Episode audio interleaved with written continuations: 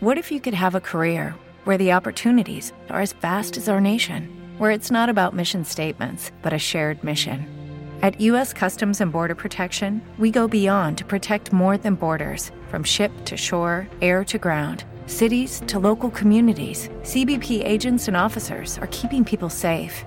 Join U.S. Customs and Border Protection and go beyond for something far greater than yourself. Learn more at cbp.gov/careers. Plural apresenta Gastronautas, o seu podcast de gastronomia. Oferecimento Mercadoteca. Se alimente de bons momentos. Acesse mercadoteca.com.br. Celavi Restaurante. Cozinha francesa descomplicada em um ambiente dos bistrôs de Paris celavirestaurante.com.br. Z Sushi Lounge Bar, gastronomia japonesa com qualidade do Grupo Vino. Cantina do Délio, faça seu pedido pelo site e ganhe 15% de desconto na primeira compra. cantinadodélio.com.br. E Restaurantes Victor, os melhores sabores do mar. Acesse restaurantesvictor.com.br.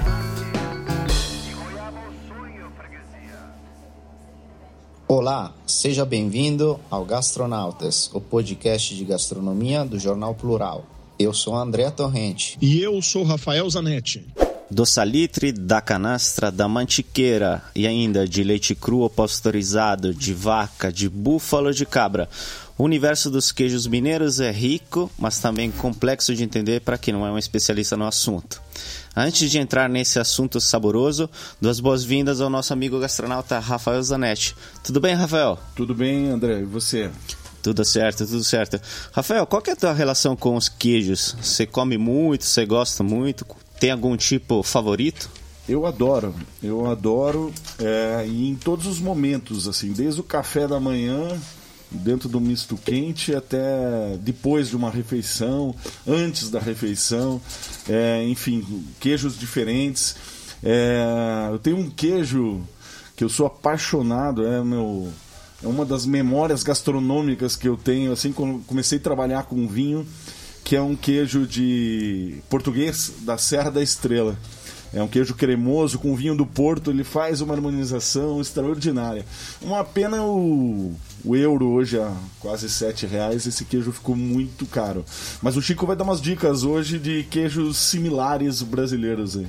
É, o Chico é o Francisco Gonçalves, mais conhecido como Chico, um grande conhecedor de queijos artesanais do Brasil. Ele é um mineiro radicado em Curitiba e no começo deste ano abriu uma loja de queijos artesanais. Mas só para finalizar nosso, o nosso papo, eu gosto muito de parmesão. Tem uma relação muito afetiva por ser italiano. Eu como não só ralado, mas nacos inteiros. Eu gosto daquele gosto de umami, aquela sapidez que tem o queijo parmesão. Mas tem queijos tipo parmesão aqui produzido no Brasil que eu comi na loja de queijo que são fantásticos. Um é o Grana dos Lauro, que agora o Chico vai comentar pra gente as características desse queijo e muitos outros. Então vamos voltar ao assunto que interessa os nossos ouvintes. Vamos desbravar o queijo artesanal mineiro, uma terra que está conquistando o Brasil e até o exterior. Tem queijo mineiro premiado, inclusive, no maior concurso da França. Chico, é, bem-vindo. Obrigado pelo convite. Vamos começar. É, você conhece muito bem o queijo artesanal. O, o que, que é o queijo artesanal? Quais são os critérios? Como é que a gente pode definir o queijo artesanal? Eu acho que primeiro é legal definir o que é artesanal, o que é um produto artesanal. Que já vai ser o conceito para os queijos também. Artesanal é tudo feito à mão em pequena escala, né? É, sem utilização de, de, equipamentos de manufatura, é, insumos de qualidade e sem, sem incluir ali qualquer tipo de produto químico, conservante, etc. Então os queijos é queijos artesanais é a gente considera tanto os queijos de leite cru como os queijos de leite pasteurizado. E é, nesse ponto existe até uma certa divergência aí, uma certa rixa entre os mineiros e outros estados que produzem queijos artesanais. Agora, Chico, é... não necessariamente o artesanal quer dizer bom, né? É... a, gente, a gente vive isso muito no vinho, né? O vinho tem uma. está vivendo um momento também de uma valorização das pequenas vinícolas, pequenos produtores, e a gente fala. É, tem gente que usa vinho artesanal como um sinônimo de qualidade. Eu, eu defino mais vinho artesanal como uma característica, né? Uma característica de cuidado, de menor produção e tudo isso, pelo menos no mercado do vinho. E aí, claro, tem os bons e os ruins. É isso mesmo. É, não é porque é artesanal porque que vai ser bom.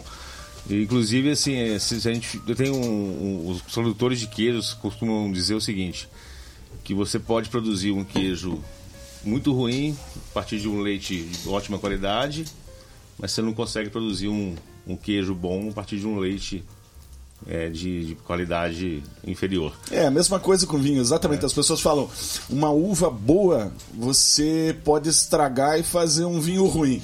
Agora, uma uva ruim não tem milagre, não vai sair vinho bom disso. Não, não vai. Então, assim, é, é os produtores é, de Minas, por exemplo, Minas Gerais está tá no, tá no DNA do, do, do mineiro o queijo, né? É um estado que começou toda a história de produção de queijos por conta dos caminhos dos tropeiros, passando lá para Estrada Real, ou passando pelo Cerrado Mineiro ali na região da Canastra e descendo até o Santos. Que a produção de queijo foi não ocidental, mas foi, foi o que sobrava da, da, da produção de leite, né? As famílias tinham que utilizar de alguma forma, fazendo quetandas, fazendo bolo, manteiga e queijo, né? E aí, Canastro, a gente já falando um pouquinho da, da, da Canastro, que é a região mais conhecida de, que, produz queijos no Brasil hoje. É, poucas pessoas desconhecem esse nome. Canastro estava é, no caminho da, da rota dos tropeiros do centro-oeste, do, do, do, do centro-oeste principalmente, né? A caminho de Santos. Então, é, começou-se a produção ali, o queijo ia no lombo dos, dos burros, das mulas, pegava o queijo meio que fresco, né, meia cura, vamos dizer assim, na, na, na canastra e já chegava o queijo curado lá em Santos. Uhum. Né, e o queijo ia apurando sabor no lombo do burro, no lombo da bula. Né. E qual é a característica desse queijo da canastra? Ele, o terroir ele pode ser definido de alguma forma? Tem algumas características Tem. em comum esses queijos? Tem. Na verdade, o canastra não é um tipo de queijo. Né. Isso. Né? Essa é uma dúvida muito uhum. frequente, né? É. Se é um tipo de queijo. Na verdade, é uma localização, né? Uma região. Exatamente. São três ou quatro cidades, né, Chico? São sete, na verdade. Sete? Na verdade, sim. Eu já, eu já vi, por exemplo, queijo da canastra produzido em Blumenau. Então, primeiro que não existe tipo canastra. Existe o tipo queijo Minas artesanal, que certo. hoje tem ali a, a, a, o reconhecimento, a indicação geográfica reconhecida pelos, pelos órgãos federais que a indicação geográfica, nesse caso aí do queijo de Minas artesanal, é o, é, são os ingredientes, o modo de fazer, né, que foi, que foi consolidado aí durante, durante anos e anos. Que o queijo Minas artesanal, então, é o queijo cru de leite, é o queijo, é o queijo produzido com leite cru de vaca, o coalho, o pingo e o sal. O pingo, no caso, é o fermento lácteo, é o fermento do, do leite, que é o, o soro que, que, que escorre do queijo ali nos primeiros dias de produção os produtores recolhem uma parte desse soro para usar a produção no dia seguinte. Uhum. E aí entra a questão do, do, que você falou aí, André, do terroir. São, hoje são sete micro-regiões é, que tem aí a, a, indicação geográfica já reconhecida. Canastra é a mais famosa. Depois vem o Cerro, que é a segunda região assim que, que é a mais famosa, assim, mais conhecida, digamos assim. Porém, é uma das regiões que mais produz queijo artesanal, queijo Minas artesanal. E aí depois vem Serra Salitre, Cerrado Mineiro, Triângulo, Campo das Vertentes e Araxá. E, e cada, cada território produz queijos com sabores Cada território únicos. produz o queijo Minas artesanal do mesmo jeito, que é o leite cru de vaca, o coalho, o pingo e sal, maturado em prateleira de madeira, sem controle nenhum de, de temperatura e umidade. E, e o que, que acontece? Em cada região vai predominar ali alguma raça de gado então, na canastra, por exemplo, o gado predominante lá, que da época que foi os tropeiros chegaram lá, era o caracu. É um gado que produz um leite muito rico, com, com compostos óleos, assim, muita gordura, muita proteína. Isso já é uma, um fator que influencia. Aí na, em outras regiões vai predominar o, o Guzerá, que é uma outra raça indiana, e vem o e Girolando e por aí vai.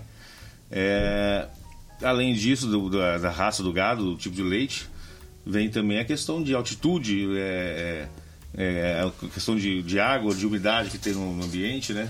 Agora, Chico, é, tem uma regra de, de como esse, esse gado tem que ser criado, se ele tem que ser solto, se ele tem que, pode ser confinado. Isso aí é estabelecido pelo, pela, pelo órgão de controle para usar o nome queijo da canastra? Não, não, não, isso não. Não, queijo da canastra tem outros requisitos, outros critérios para se enquadrar como queijo da canastra. Certo. Mas não tem nenhuma, nenhuma norma que determine que o gado tem que ser criado solto ou, ou, ou, ou, confinado. Uhum. E que, inclusive, também é uma, uma situação que vai influenciar no, no, no, resultado final do queijo. Se o gado come só pasto, se o gado come pasto mais ração. Exatamente. Se o gado se alimenta de frutas, enfim. É... E aí, quando, quando você fala aí, é, requisitos para ser um queijo da canastra, primeiro tem que ser um queijo Minas artesanal. E aí vem outras questões assim que na canastra é, é interessante. É, por exemplo, na canastra é proibido, não se pode fazer a prensa do queijo, a de soragem, uma prensa com com nenhum mecanismo de mecânico, tem que ser tudo manual, na mão mesmo. É, para ser um queijo a canastra, o queijo tem que ter tem três tamanhos definidos: ou o queijo é de 1 kg, 1 kg 100, ou é o queijo merendeiro, que é um queijo menorzinho de 500 gramas, ou o rei da canastra, que é o canastra real, que é um queijo que, que varia entre 5 e 6 quilos, uhum. né? E que a maturação nesse caso aí demanda pelo menos 120 dias quando os queijos pequenos, os menores, tem que ser no mínimo 22 dias para o queijo já começar a apresentar um sabor legal assim. Agora, agora Chico, como é que é, vamos pensar aí na quando eu era criança ou adolescente, a gente pensava em queijo Minas, uhum. só aquele queijo fresco de café da manhã, é, algo muito mais simples, assim, saboroso, a memória é boa disso. Mas não tinha, a gente não tinha acesso, não via, não encontrava esse queijo da canastra de hoje, né? É... O que, que, aconteceu nesse mercado? Por que, que, ele ficou tão badalado de repente? Hoje, hoje assim, as pessoas é símbolo de, inclusive, você vai fazer um jantar especial, você compra é, queijo da canastra para servir e tal. Assim, o que aconteceu nos últimos anos? Na verdade, assim, é, é esse, o queijo no Brasil ele sofreu um impacto muito grande por conta da, da legislação, né? Que durante muito tempo, até pouco tempo atrás, até recentemente, oito anos atrás, era proibido produzir queijo com leite cru. Por conta de, de questões sanitárias mesmo, questões é, de saúde. Não tinha nenhum tipo de controle é, é assim, por parte do governo por parte de qualquer tipo de órgão para saber se o gado estava sadio, se o, o manejo do gado, a ordenha era feita da forma correta. Então o risco de contaminação era muito alto. Daí entende-se, é, é, é, é, compreensível que, que fosse proibido esse tipo de produção com leite cru. É, hoje já faz oito anos, então quer dizer, nessa época, além de ser proibido fazer o produzir queijo com leite cru, era costume do brasileiro, em geral, assim, comer queijo meia cura ou queijo fresco, né? Não, não, existia nenhuma cultura no Brasil de se comer queijos como é produzido na Europa, no Sim. Velho Mundo. Sim. Então é. Faz oito anos então que começou a legislação começou a se abrir. Isso ainda depende de cada estado, tem que regulamentar essa legislação. Então, em São Paulo, por exemplo, até hoje é proibido. Uhum. Lá só se faz queijo de leite pasteurizado. Tem alguns produtores rebeldes aí que, Sim. que fazem queijos é, é, com leite cru. E, e aí veio o papel de, de algumas pessoas importantes aí no cenário que começaram a ir atrás de produtores para poder falar sobre maturação, explicar que o queijo mofado não é um queijo de, por defeito, não vai, não vai prejudicar em nada a saúde, pelo contrário, vai.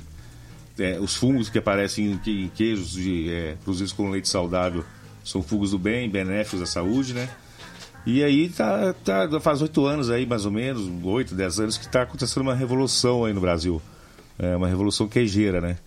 Tem produtor fazendo aqui no Brasil queijo de tudo quanto é tipo, e aí, falando de Minas, é, predomina ainda o queijo de Minas artesanal. Mas se a gente for para outras regiões, é, por exemplo, na Serra da Mantiqueira. Então, é, é, é isso que eu ia te falar. A gente, a gente não pode resumir, você podia dar um panorama disso, né? A gente não pode resumir o, o queijo de Minas ao canastra, né? É muito não, mais amplo que isso. Não. Explica um pouco aí. O queijo de Minas, então, é, tem a denominação de origem, que inclusive é patrimônio imaterial da humanidade. É, tem, esse, tem esse título. É, mas em Minas, assim, Minas foi colonizada por italianos, por portugueses, enfim. Na Serra da Mantiqueira, por exemplo, é, se produz muito parmesão. Lá é uma, uma, uma, região de colonização, de forte colonização italiana, né, de famílias italianas. Então lá se produz parmesões assim de excelente qualidade que foram premiados com Super Ouro na França há pouco tempo atrás. Cita, cita alguns nomes desses queijos premiados. Tem o queijo de Bahia, que ganhou Super Ouro, falando de Minas. Tem um queijo da Lagoa, que eu não vou recordar o nome também, que, que é um parmesão, uma peça de 3,5 kg. É, eu acho que é o Coronel o nome do queijo. É, maturado por dois anos, um queijo super duro, assim, mas super saboroso. E tem, tem produtor que não, vai, que não quer saber de concurso, tem produtor que quer fazer o queijo dele autoral e, e pronto.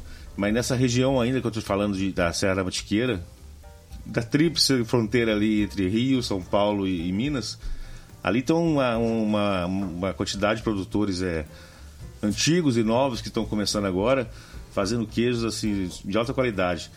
Tem antigos que fazem gorgonzola na, na, na garagem, no fundo de quintal. Olha só. Né? Então é imagino que a cepa do, do, do, do, fungo ali deve estar na, na geladeira como se fosse o levan, não sei.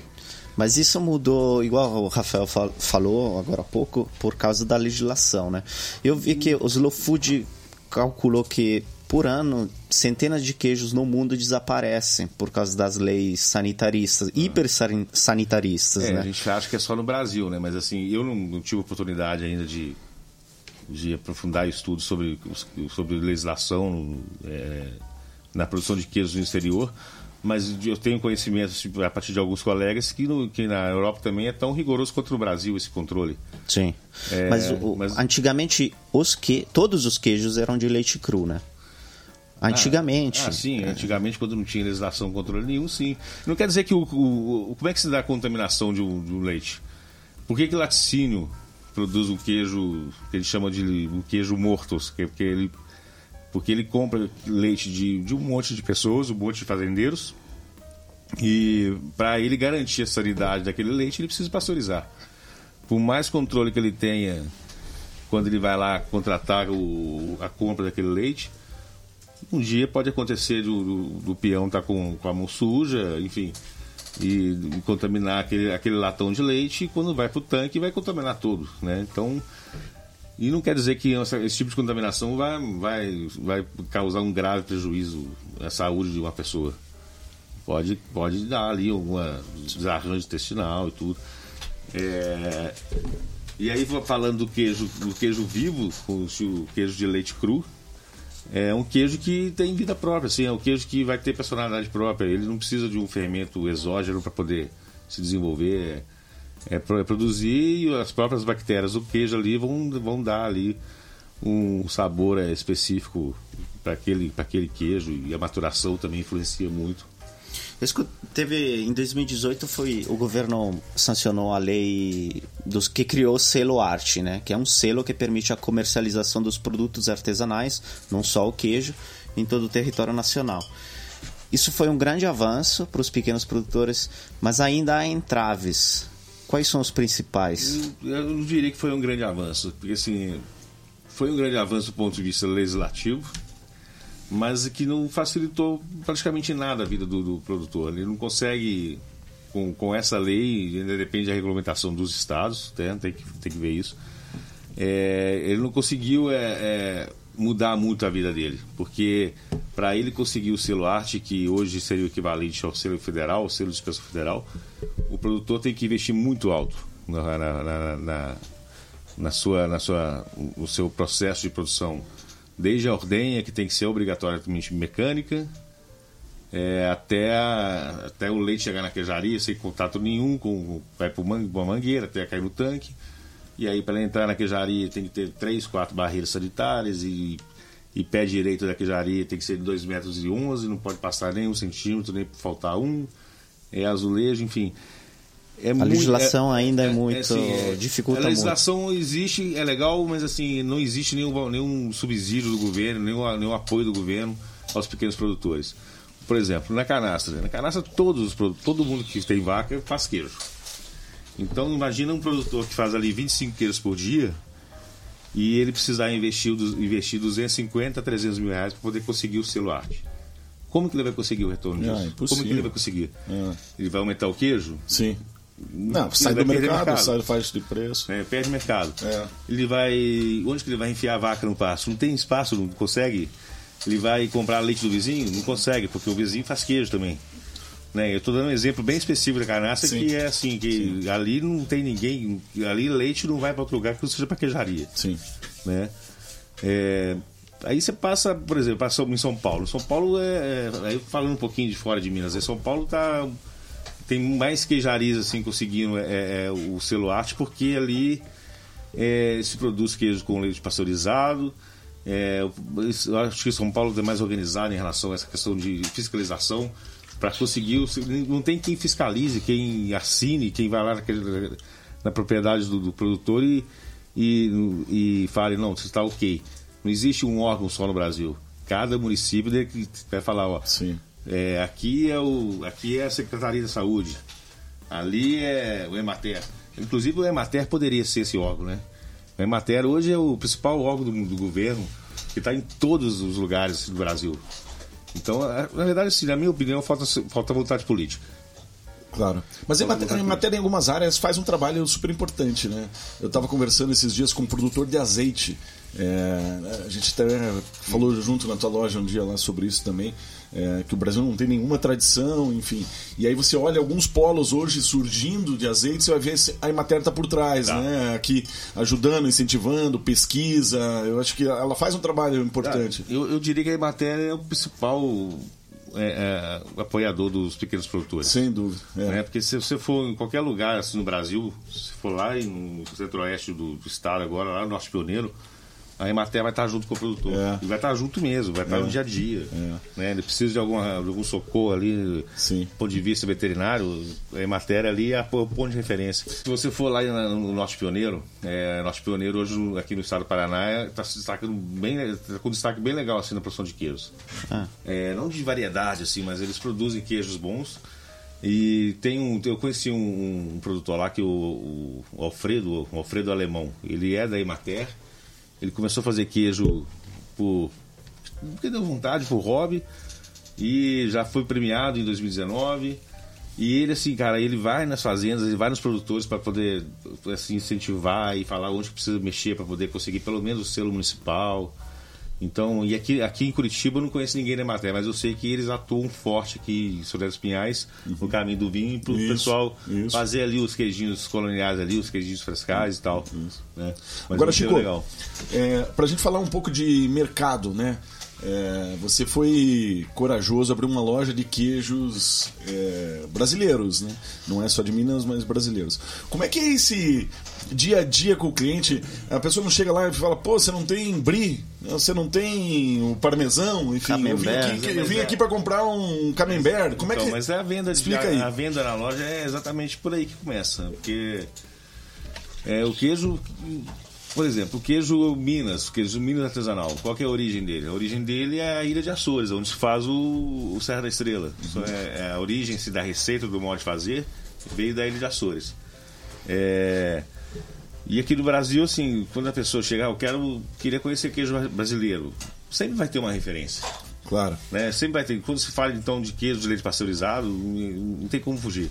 É, o produtor ele vai ter que se recorrer a um, recorrer a um, um fermento é, de algum queijo já conhecido para poder começar ali a fazer o queijo dele. É lógico que tem queijos assim no Brasil que são de bruxos, assim, os caras inventam umas, umas receitas. Mas o, o cliente, quando chega na loja, se ele não tem ainda, é, não teve acesso, não conhece ainda a, assim, o mundo dos queijos brasileiros, ele, ele- eu peço sempre assim, me dá uma referência. O que, que você gosta? Que Gosta tipo de queijo você gosta? Você busca um Você similar queijo, brasileiro. é, Você gosta de queijo intenso, sabor intenso, suave, queijo de massa mole, dura, macia, queijo com aroma in- intenso, aroma suave. Que tipo de queijo você come no dia a dia? E aí, a partir dali, a gente vai tentando buscar ali queijos que têm características próximas, né? Você tem algum tipo que vende mais? É, hum, tem- não, não tem, assim, não consigo te falar assim, se o queijo que lembra o parmesão que vende mais. Eu, para falar a verdade, assim, o que eu tenho reparado assim, nesse, nesse pouco tempo que eu tenho de experiência no- com queijos é que a tendência maior é para o pessoal ir para o queijo mais macio, queijo com uma massa mais cremosa, né? E é legal quando você está na loja, quando você começa a apresentar os queijos para alguém que não, que não tem, assim, é leigo no assunto, ele começa devagarzinho e ele vai se arriscando cada vez mais, arriscando cada vez mais. né? E, e é o tipo de cliente que eu gosto, assim, é que se propõe a experimentar e se não gosta ele vai falar, se ele gosta ele vai repetir. E eu procuro sempre assim, o cliente vai uma vez, vai duas, na segunda vez se ele repete, na terceira vez eu não deixo ele repetir. Eu quero que ele é igual vinho, né, Rafael? Assim, não tem, não tem um vinho melhor, assim, é, você tem, pode ser você tem o seu preferido. Eu tenho os meus cinco queijos preferidos. Então, mas sabe que uma das perguntas que eu mais é, ouço quando faço degustações ou aulas e tal é qual o teu vinho preferido? E, e para mim não existe assim um vinho preferido. Eu tomo de tudo, depende do dia, da, do clima, da comida, do astral que você tá. Você também tem meio fases assim, uma fase que você toma mais de um país, depois você muda para outro estilo. É, e eu acho que é isso, eu falo isso sempre. As pessoas que tomam um vinho é, escolhe uma uva e fala, não, eu tomo só uma Beck. Eu acho uma pena, porque tem um mundo de diversidade, de coisas diferentes, de, de vinhos com personalidade diferentes, com características únicas, para você ficar tomando um só. Então é, é, é, transformar o vinho numa Coca-Cola. É bem, é bem clichê, mas aquela história do vinho bom que tá no copo é. É porque isso. é a mesma coisa. Então, assim, você tá, se você tá se sentindo bem tomando aquele vinho com aquele queijo, com aquele pão, é isso aí. O melhor queijo é aquele. E sabe, sabe que isso, falando do vinho e queijo, é um, um dos é um mito é que a gente associou muito Aqui no Brasil, queijos e vinhos é inverno e é vinho tinto, né? Uhum. E eu, eu, de uma forma geral, eu prefiro vinho branco com Mas queijo. é muito mais fácil. É. Né? O vinho tinto é muito mais difícil muito encontrar o mais parceiro difícil, ali. é. Muitas É. vezes é, com sal, com alguma coisa mais intensa do queijo atrapalha muito o tinto. Você pega um branco, um chardonnay, um sauvignon blanc com um sauvignon blanc com boa acidez. Assim, eu vi que você qualquer queijo Sim, vai bem, é, associa é, bem, é, limpa a é, boca. É, o, de- é, o vinho branco, o espumante, sim, é, são, são coringas, assim. é. É. lógico que vai ter, vai ter assim, combinações que vai dar briga, assim, mas é. Via de regra, na dúvida, vai no vinho branco com os queijos. né? Exatamente. É, Mas por que, tecnicamente, Rafael, o, o branco ele corta, a acidez do branco ele corta a gordura do queijo? Isso, que é? exatamente. Uma, uma das, das é, funções do vinho é, durante a refeição, quando você está comendo, ele é limpar a tua boca, né? É, para o próximo para próxima pedaço que você vai comer, a próxima garfada. E o branco, com uma boa acidez, normalmente, ele faz isso com muito mais facilidade. Então você, vai- você consegue fazendo isso, corta a gordura, não fica enjoativo. E muitas vezes o vinho tem aquela propriedade que é o tanino, né? Que, que o tanino é como, para quem não está habituado, é como você morder um caqui verde, aquele negócio que amarra, assim, que aquilo é uma propriedade que tem na casca da uva. Esse tanino, normalmente os vinhos tintos têm um tanino mais agressivo, é, ele bate muito com o queijo, assim, ele, ele muitas vezes e torna o sabor desagradável. Então daí não é só que não combina, fica ruim. Né? Eu falo muito de harmonização isso. Você não tem que ficar pensando muito na coisa perfeita para achar o nirvana gastronômico, isso é muito difícil. Mas é, o ideal é tentar não brigar, que um não Exatamente. atrapalhe o outro. E aí, nesse aspecto, o branco com queijo, você não precisa nem pensar. Pode pôr um branco com boa acidez, vai com qualquer queijo. Mas quando você acha um vinho tinto que tem um casamento perfeito com o vinho branco com, com queijo, aí, meu Deus, assim, é, a harmonização. Eu já, eu já tive experiência de harmonização, assim, que um determinado queijo a gente não achava o par, não achava o par. Quando a gente encontrou, foi assim, foi uma surpresa, foi um negócio assim. É, daí, marcante, né? é- daí esses momentos são mágicos. É como eu falei no começo do, do nosso da gravação sobre o vinho do Porto com, Sim. com É, um clássico. queijo cremoso de ovelha, assim, né? O céu da cena, mas pode ser outro. É ah, espetacular no final de uma refeição. Esse é realmente aí você acha uma harmonização que é, que é quase perfeita. É, antes, antes da pandemia eu tive uma, uma experiência assim. A gente estava organizando uma, uma- um desafio queijo, cervejas e vinhos. E aí para cerveja a gente encontrou fácil os pares. Porque mas, assim, você é do vinho, mas vão admitir que assim, você, você conseguir é, achar um par assim, para cerveja é mais fácil. Certo.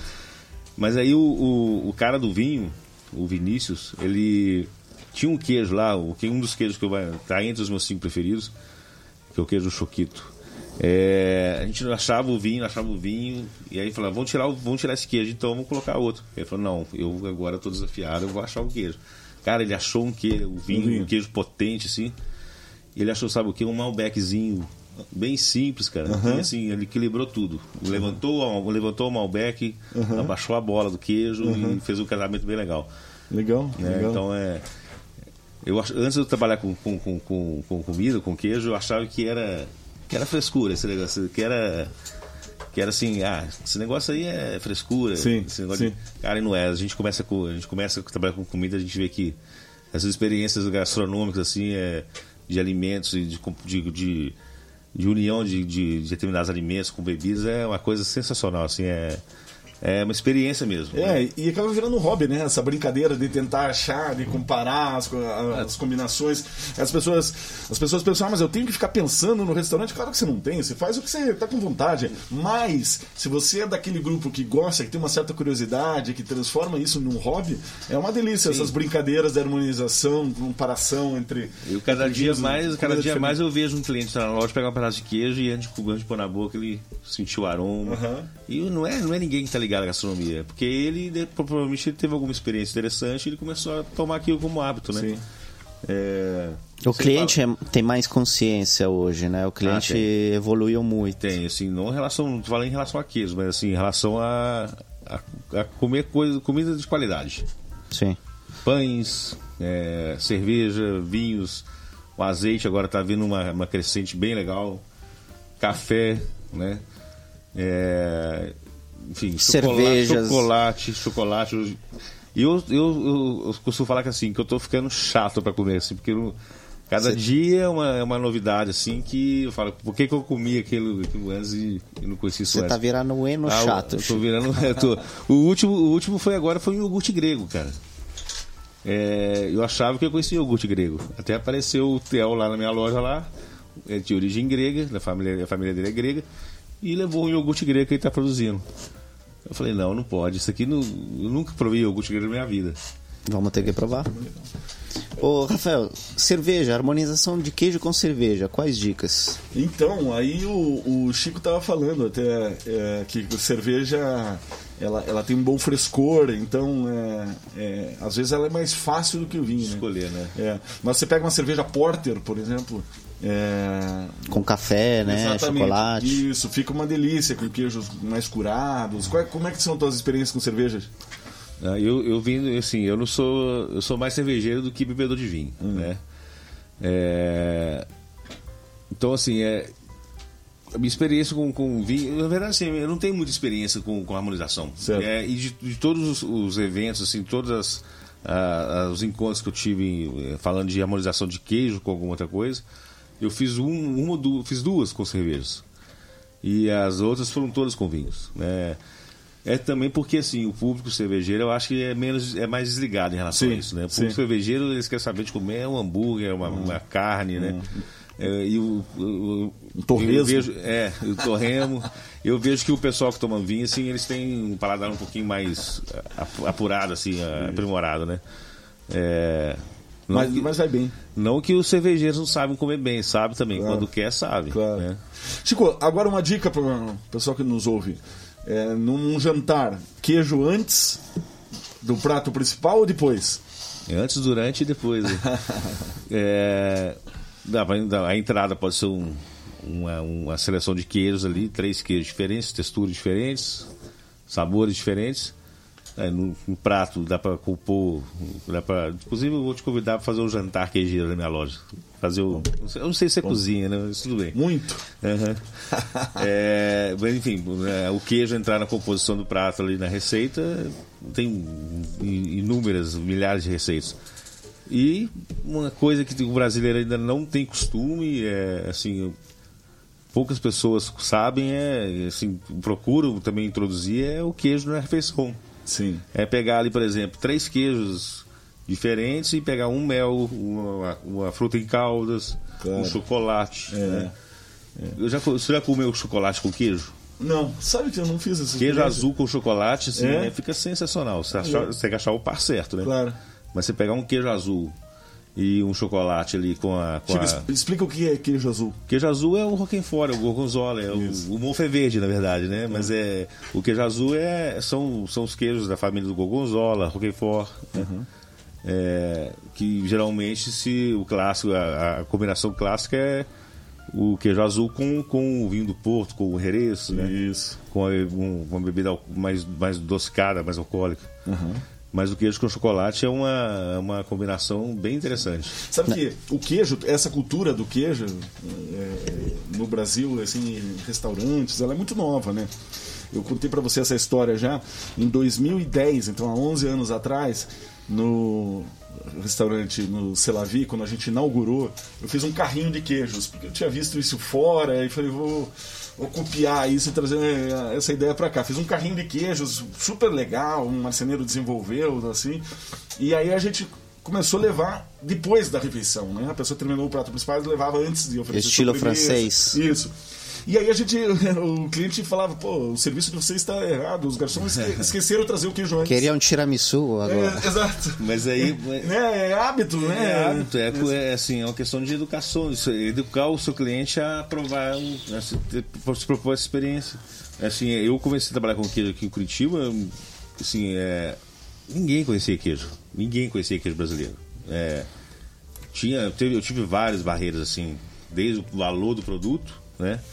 Que é um produto que é de qualidade assim, assim indubitável, sim, mas é por ser produzido pequena, pequeníssima escala, assim, tem produtor de queijo faz cinco queijos por dia. É, isso aí, o valor final assim acaba sendo um pouquinho mais alto do que um queijo que chega pra gente da Europa lá, de procedência duvidosa, assim. Claro. É, porque eu, eu, imagino assim que um prima dona que chega aqui pra gente não é o mesmo prima dona que o italiano come. É. Mas sabe que isso é uma. A gente falou, o André falou rapidamente disso agora há pouco, mas essas barreiras, ou esses controles, essas exigências do, sobretudo no Ministério da Agricultura, elas têm um lado positivo, mas por outro lado elas limitaram Sim. demais o, o, a oferta de produtos, né? Então os bons queijos europeus mesmo a gente não, não vem para o Brasil, vem. porque eu, eu vivo isso muito no vinho. Você pega um pequeno produtor francês lá da Borgonha, que ele tem 5 hectares. A hora que eu mando para ele a lista de documentos que ele precisa fazer, contra a rótula, tal, para exportar 120 garrafas pro Brasil, ele nem me responde e-mail mais. Pois é. tá até logo, amigo. E aí dá para pegar o gancho e falar do, do, da dificuldade que é para os produtores conseguirem o tal do selo. Né? O selo arte, ou o selo CIF, ou qualquer outro tipo de selo, até o municipal. É tanto documento. Imagina um colono, um cara que está na roça ali, que às vezes não sabe nem ler direito tem que juntar um calhamaço de documento, aí manda para um órgão. Aí o órgão vai lá, aprova, aí manda para outro órgão, o outro órgão pede mais um monte de documento. O, o, o, o, cara desiste. É, quem sai prejudicado não é só o produtor, não, mas é o consumidor. Toda, é todo mundo, que a gente não é tem acesso toda, a esse tipo Exatamente, a cadeia toda que não consegue ter acesso a um produto diferente. Né? O que acaba acontecendo é que o que vem é, são daí os industriais, né? Ou que são os grandes produtores. É. Os grandes produtores têm uma estrutura, tem um departamento de exportação. Ou, então, esses caras é. têm engenheiro químico. Fazem isso rapidamente. Agora aquele pequeno produtor mesmo não consegue. Então, aí como é que esse queijo chega aqui em Curitiba? Como é que esse queijo chega lá em São Paulo? Os queijos que não tem esses selos aí. Aí existe hoje que vocês falaram outro dia aí do, do Desse caminho. É, é já, me, já, já, me chamaram aqui em Curitiba, lá dentro do setor europeu, de traficante de queijo.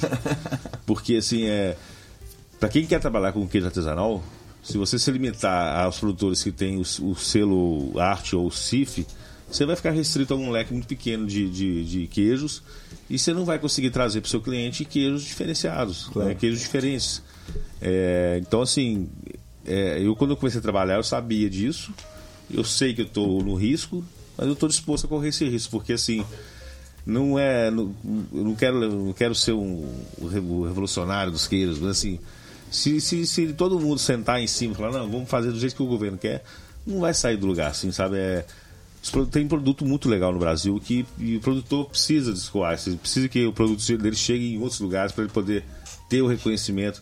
Não tem mais nada, não tem nada melhor para um produtor de queijo, para quem trabalha com um produto artesanal que ele fez à mão, do que o reconhecimento, o elogio, falar, ó, seu queijo vendeu pra caramba, todo mundo elogiando, sabe? Assim, é o maior reconhecimento do, do, claro. É, às vezes não é nem dinheiro, assim, o cara fica feliz em poder escutar um elogio de um queijo que veio lá do interior de Minas, lá do interior do, do, de Goiás, chegou aqui em Curitiba, chegou no Rio Grande do Sul, em Floripa, e teve o, uma aceitação legal por parte do, do, dos consumidores, dos, dos, clientes, de quem está levando aquele queijo para a mesa uhum, do, uhum. consumidor. Teve uma, um episódio que aconteceu em 2017, se não me engano, a chefe Roberta Sudbrack levou os queijos ao Rock in Rio e a Anvisa foi lá e sequestrou, né? Porque não tinha o selo federal, é, não a, podia. Ali, a, ela teoricamente não podia vender. Aquele episódio foi um, foi um, um ponto de né? virada, né? Dá para falar que foi um dos marcos. É, uh, eu não conheço, eu não conheço a Roberta. Eu fiquei sabendo dessa história depois que eu comecei a trabalhar com queijo, né? Dois anos e meio atrás. É, mas antes da Roberto já, teve, já tinha gente que já estava batalhando, garimpando ali, correndo atrás para tentar melhorar. Mas ali foi um marco, porque tomou uma repercussão nacional, né? Um via, a vigilância sanitária chegando ali, pegando os queijos e jogando querosene em cima.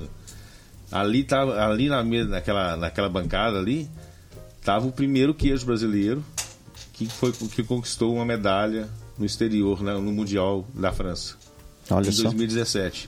2017. A vigilância é que... sanitária foi, lo, foi, é, foi lá é, e queimou. É, foi lá porque não tem o selo, é, pegou o queijo do Guilherme, do Capim Canastra, que foi, que foi prata nesse, no mesmo ano, lá na Itália, lá na Itália, na França, e pegou e jogou fora, descartou, né? E assim, aí do mesmo jeito, assim, ó, né, se for na minha loja, vai ter no balcão lá queijos que, to, que foram premiados com super ouro na França, que pela legislação, a rigor da lei, não poderiam estar no meu balcão. Aí vem toda uma questão também, é, aí vestindo o paletó de advogado, assim, é a lei deixa muita brecha assim É, o paletó de advogado, vamos explicar, porque na tua vida ah, anterior você era advogado. É, eu nunca, na verdade assim, eu, você, você agora anterior, advoga. Você anterior, boa, boa. Agora você na advoga verdade, em favor dos queijos. É, advogo é, em meu favor, em favor dos queijos, enfim. Na verdade assim, é, eu, eu, eu tô falando hoje em dia que eu trabalho com queijo por causa do direito, cara. Porque é. assim é. A minha vida anterior eu vendia seguros. Então. Antes do vinho. Então... Eu, eu, eu, em momento nenhum da minha vida, até dois anos e meio atrás, eu tive. Assim, eu, levantei a hipótese, a possibilidade. Eu pensei em trabalhar com queijos. É, os queijos vieram assim para preencher uma lacuna é, na minha vida ali depois que eu saí de um escritório que eu era sócio e quando eu assinei a retirada do escritório, a única coisa que eu sabia é que eu não queria trabalhar com direito mais. Chico, conta um pouquinho pra gente como é que é o processo de cura desses queijos. Você falou que eles ficam armazenados em prateleiras de madeira, né? Tá. Por quê? Por que a madeira é importante? Tá, no caso, no, nesse caso aí é a cura do queijo Minas artesanal, né? Para ser queijo Minas artesanal, o, o, queijo não pode ser maturado em ambiente controlado. O ambiente controlado, no caso, é temperatura e umidade. Fica uma câmara fria. É, o queijo vai, pra, vai sair da forma, vai para a prateleira de madeira e durante o processo de maturação o, que, o queijeiro vai virando todos os dias o queijo de lado para o outro. E aquela madeira também ela, ela, ela, ela, faz parte da maturação. A madeira, o, o queijo é curado e a madeira também é curada. A madeira ela vai, ela vai é, é, armazenar ali, ela vai concentrar ali bactérias do, do, dos queijos que passaram por ali. Bactérias benéficas, benéficas né? Vamos é, ressaltar. Bactérias, é, o leite da sua mãe não é, foi benéfico, o leite da vaca também é benéfico. Claro. É, desde que não haja contaminação. E a madeira, então, ali ela também faz parte do processo de maturação. É uma troca entre é uma a madeira troca. e a casca do queijo. Um, um, é, um exemplo disso é, é o queijo do Choquito, de novo. Que ele ficou seis meses, quase um ano sem, sem produzir. Porque ele foi, tá, estava adequando a queijaria dele para tentar conseguir tirar um dos selos. Então ele reformou tudo, é, refez piso, refez paredes, azulejou tudo. É, e aí quando ele voltou a produzir queijo, voltou a maturar, os queijos deles não chegavam no ponto, não chegavam do jeito que era. Foi chegando assim, na terceira, na terceira, no terceiro lote de maturação, ele começou já a recuperar as características anteriores. É, o que eu recebi ontem, não sei se eu te mostrei a foto. É, Você me mostrou, Frankenstein. Então, é. De tão feio esse queijo. Da onde que veio? Da onde que veio esse? O, da onde que veio isso aí? Veio da madeira que ele guardou. A madeira ele armazenou, deixou guardado. Vamos explicar para o ouvinte. É um queijo que tem uma, uma casca é, toda. É, toda. Como é que a gente pode. Ela, ela mofada, ela tem fungos, assim, ela é colonizada por fungos, né? E aí a cura, a maturação de, desse queijo aí se dá, se dá através do tempo, das bactérias que estão presentes no queijo, né, a bactéria do leite, e dos fungos, que fazem a parte deles também ali na degradação das proteínas do leite, que vai, vai modificar o sabor, a, a textura do queijo, o aroma, né? E, e os queijos de casca lavada? Que, casca que, que são e como é que acontece esse, casca esse lavada é uma técnica de maturação, né? É, então, assim, é por exemplo, é, o queijo reblochon, o Serra da Estrela, é, tem, deixa eu pensar outro, o talédio, é, tem vários queijos assim que você, e tem, tem os queijos brasileiros autorais assim, É, casca lavada é, falando de maturação é o queijo que passa por uma durante o processo de maturação ele é literalmente lavado com uma solução própria para aquele queijo. Então o, o, afinador, o maturador do queijo vai lavar esse queijo, dá um banho nele e vai voltar com ele para a prateleira uhum. para poder secar. E no dia seguinte dá outro banho. Depois ele vai intercalando, um dia sim, um dia não. E aí é uma técnica. Né? Uma técnica para afinar os pra queijos. Para afinar né? o queijo. Aí geralmente isso é, é feito. É, é, os resultados são queijos mais cremosos, assim, queijos com a, com a, com a massa mais cremosa, com o aroma mais intenso, né? É, aqui, aqui no Brasil tem. tá surgindo agora também uma, uma leva assim de afinadores, de, de pessoas que pegam os queijos é, é, é, um trabalho. É um trabalho. É o, af, é. trabalho do afinador, é uma Sim. profissão. Afinador é um maturador, assim é semântica, né? A maturação, maturação é, acontece dentro da queijaria onde o queijo foi feito, no local de produção. Afinador é o termo usado para quem, para aquele profissional, para aquela pessoa, o amante, enfim, que pega um queijo verde, um queijo fresco, né, com cinco dias de produção, e leva para um outro lugar para ele poder trabalhar e afinar aquele queijo. E aí tem inúmeras técnicas. Né? Ele pode ser casca lavada, e, essa, e o banho que se dá no queijo pode ser com, com a cidra, pode ser com vinho, pode ser com uma salmoura que ele preparou para aquele queijo, pode ser com o próprio soro do queijo, né? Ele pode afinar o queijo sem, sem lavar, por exemplo, com temperos. Cobre o queijo com um tempero deixa ele secando ali, perdendo umidade. Ele pode deixar o queijo simplesmente uma madeira e vai virando queijo todos os dias. O céu é o limite nesse caso. É, né? sim. Escuta, uma dúvida. Ah, esses queijos artesanais geralmente têm uma casca mofada, a gente falou. Essa casca é comestível? É, podemos comer? Porque você deve ter reparado, muitas vezes quando você serve no jantar um queijo brie, um camembert, que tem aquele mofo, aquela casca branca, tem quem come e quem descarta, né? No caso do, no caso do, do queijo mineiro, essas cascas, pode comer? Quais são é, as... É, não, não, só do mineiro, mas o queijo em geral. Se o queijo é bom, a casca, o fungo que vai estar no queijo, na casca é do bem também. É, deve se comer, assim, você deve pelo menos se arriscar, né? É, geralmente os queijos que têm assim a, a casca colorizada por fungos, é, a massa perto da casca é onde vai estar uma concentração maior de sabor assim, onde vai estar o sabor vai estar mais intenso. E a casca é legal porque assim, é, um, é, um, é mais, um, mais uma textura daquele, né, naquela experiência sensorial, né? O queijo pode ser macio a casca pode ser dura, e né, a casca pode ser mole e a massa, massa dura, enfim. É, é, então, assim, é, a casca geralmente ela potencializa o sabor, o sabor do queijo, ela te traz uma textura diferente. Não vou passar mal, né? Não, eu costumo falar assim: se você come o fungo do gorgonzola, o fungo do, da Europa, por que você não vai comer o fungo brasileiro? Então, né, então é, não, não, vai passar mal. Você vai passar mal se você comer o fungo de um queijo industrializado, que aí você está comendo fungo que eu não sei a origem, porque não é de nenhum elemento vivo que está ali no queijo, né? Escuta, eu vou à tua loja, compro vários queijos, eu guardo onde em casa? Na geladeira? É melhor fora da geladeira? É, aí depende. É, quando você compra, eu, eu geralmente oriento os meus clientes a comprar, a guardar na geladeira, embalado em plástico filme e, se possível, ainda dentro de uma Tupperware, dentro de uma vasilhinha. É, por quê? Porque geralmente compro peças pequenininhas, pedaços pequenos. E essa peça pequenininha, ela, a tendência é que ela, que ela, se ela ficar fora da geladeira, ela vai perder umidade, gordura muito rápido, ela vai ficar seca, ela vai ficar dura. Não vai, não vai estragar, dependendo do queijo. Não vai estragar mas não vai ser uma não vai ter as características é, é, que, que dão que, é, que são é, é, interessantes para aquele queijo, né? É, aí você pega um queijo de, de, massa mole, por exemplo, aí já é um queijo que se recomenda guardar na geladeira.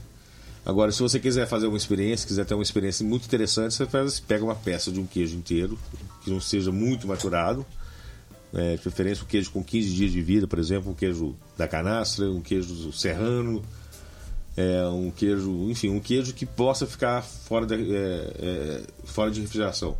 Você vai comendo aquele queijo assim, no decorrer de uma, duas, três semanas, é, assim, é, é nítido assim, é como que o queijo muda é, durante os dias, assim, sabe? Então é, uma espécie de cura que eu faço em casa. Você faz uma cura Sim. própria em casa. É. Essa coisa é legal de fazer, Sim, inclusive. muito legal. É. Muito legal. Você vai percebendo a evolução e a, e a transformação daquele produto ao longo das semanas. É, Essas- e aí, aí isso, isso aí é legal para queijos que podem, que podem ficar fora da geladeira e que podem ficar muito tempo em maturação. Não é o caso, por exemplo, de um brie. Um brie é um queijo que assim você, come ele fresco ou um período de maturação assim é, o pe- o, a vida de- o período o ciclo de maturação do brie é curto. Você vai quando o brie quando você compra um brie jovem é um queijo sem graça. É um queijo assim que que a textura dele ainda não é, é isso eu tô falando de brie de verdade né? É, se pegar um brie que é jovem assim você vai sentir a textura dele macia mas compacta ainda é, o, o sabor dele ainda vai estar bem bem insosso e vai passando os dias aquilo ali vai vai mudando vai ficando a massa geralmente vai ficando mais cremosa ele vai ele vai maturando de fora para dentro ele vai ficando mais cremoso, ele vai ficando mais intenso, vai ficando com aroma mais forte também. Aí já, já, já entra no processo também de aprendizado do, do, do, do- do consumidor, né? Geralmente ele vai, ele, vai, ele vai percebendo quando ele pode dar o próximo passo, quando ele pode se arriscar mais. Igual o vinho também, igual a cerveja. Se você inicia uma pessoa, um- uma pessoa que está acostumada a beber só cerveja, cerveja comercial, você chega e ele leva num bar e dá para ele uma IPA de cara, assim, o cara vai assustar e não vai comer mais. Exato. Então, é, a não ser que o cara seja, tenha um paladar muito. Né? O paladar vinho- precisa ser treinado, precisa É, ter tem uma evolução. treinado, tem. né? Eu tenho, eu tenho queijos que hoje eu como que eu não comia dois anos atrás. Que, assim, eu comi uma lasquinha para experimentar e hoje eu como em quantidades maiores, né? É, É, acontece muito com vinho isso também, né? Também. É, normalmente as pessoas começam pelos vinhos mais fáceis, né? todo É, mundo começa pelo vinho de mesa, pelo vinho, pelo, e, e- pelo vinho doce, e, né? E isso que eu ia falar, busca. O, o brasileiro é, é engraçado, assim, porque ele, ele tem vergonha de falar que gosta de vinho doce, mas ele, procura, ele fala que toma vinho seco, mas procura a doçura no vinho. Então, um Malbec super concentrado. Aqui em Curitiba faz muito sucesso a uva Primitivo, por exemplo, que é uma uva da Puglia, do sul da, da, da Itália, que faz um vinho que é praticamente um xarope, assim, ele é muito, muito concentrado, tem muito um, um aroma de geleia, enfim. Então ele remete ao doce, né? E a pessoa começa por esses vinhos, são os vinhos é, mais fáceis por paladar. E aí você vai evoluindo para chegar, começar a tomar um taná, por exemplo, que é a uva do Uruguai, que é um, um vinho rústico, um vinho é, mais áspero, com mais acidez, com mais tanino, enfim. Esse, num primeiro momento, quem está começando a tomar vinho toma um taná, vai odiar, né? A experiência é péssima. É um processo também de evolução e de acostumar o paladar com isso. Sim. É, eu acho que para tudo, para qualquer, para tudo que você consome de alimentos é assim, né? Você não Sim. sai comendo, sei lá, é, fala uma comida aí que é difícil. Foie gras. Foie gras, exato, boa. Então, foie gras, é. para você comer o foie gras, você tem que estar treinado, né? Então é. Você não vai para Minas, por exemplo, para comer logo de cara um bife de fígado cebolado. Então, se você for comer comida que a gente come assim no dia a dia, geralmente você vai ficar meio indisposto. Né? Mineiro come muita gordura e tudo. Você vai aprendendo a comer, se você for morar lá, você vai aprender a comer isso, você vai voltar de lá querendo comer torresmo todo dia. Agora, Chico, para finalizar, eu acho que a pergunta é essa: qual que é o futuro dos queijos artesanais no Brasil? E alguns já ganharam prêmios no exterior. Eu acho que é um movimento, uma tendência que vai se fortalecer ainda mais no futuro, né? Qual que é a tua opinião? Eu acho que a minha opinião é que, o, que os queijos brasileiros estão quebrando barreiras aqui dentro do Brasil. né? As pessoas estão se interessando mais, estão conhecendo, quando conhece, sabe, percebe que tem, que tem valor, que tem qualidade. E está crescendo cada vez mais assim a, a- a- número de pessoas produzindo, sabe? Uma, tá vindo uma geração nova aí muito legal, assim. é- quando eu falo geração nova, é pessoas da minha idade, assim, é, com 45, 40, que saem às vezes do Rio de Janeiro, que eu, eu tenho, conheço vários. Por exemplo, estou falando agora desse, do Rio de Janeiro, estou pensando no Leandro, que eu vou pegar queijo agora dele, chegou no aeroporto. É, ele era da área financeira, a esposa dele era, era da área. Ela também era da corporativa, era da área corporativa. E nasceu o filho, dois anos depois, falaram, não, não dá para criar o meu menino aqui. Vamos para a propriedade dos seus pais lá em Itanhandu, Minas Gerais. Foi para lá. E aí vamos fazer queijo. Vamos fazer queijo. A esposa dele foi estudar, ele cuida da administração das coisas. E, tem uma geração de, de pessoas e, assim, que estão. igual a ele, tem vários, assim, eu conheço vários. Conheço vários. No Rio Grande do Sul tem o pessoal, o pessoal da Quisaria Canto. É, ainda lá na Serra da Mantiqueira tem o pessoal da. da. esqueci o nome. Mas tem muita gente, muita gente. Assim, pessoas novas que estão assim. Tá tendo, parece que tá tendo um movimento inverso agora. Antes o pessoal saía da roça e ia a cidade. Tá tendo um movimento assim muito grande de pessoal saindo da cidade e retomando as origens, assim, retomando, indo para procurando uma qualidade de vida melhor e tudo, né? É, é o meu caso, né? não deixo de falar que é o meu caso também, porque eu deixei de advogar porque eu estava com a saúde aos frangalhos, assim, e, e, e também não estava feliz, eu queria trabalhar com uma coisa que me desse prazer, e encontrei os queijos, né? Então é.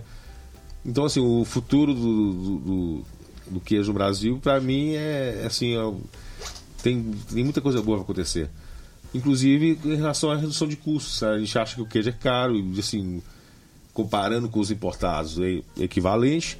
Mas tem que ver também que a, a, a o número de a, a, produção no Brasil ainda é muito pequena pela, pela potência que pode atingir. Né? Então, se aumenta a produção, aumenta a demanda, o mercado vai regulando, uma hora o preço cai um pouquinho, as pessoas deixam de ver que aquele queijo ali é o queijo caro.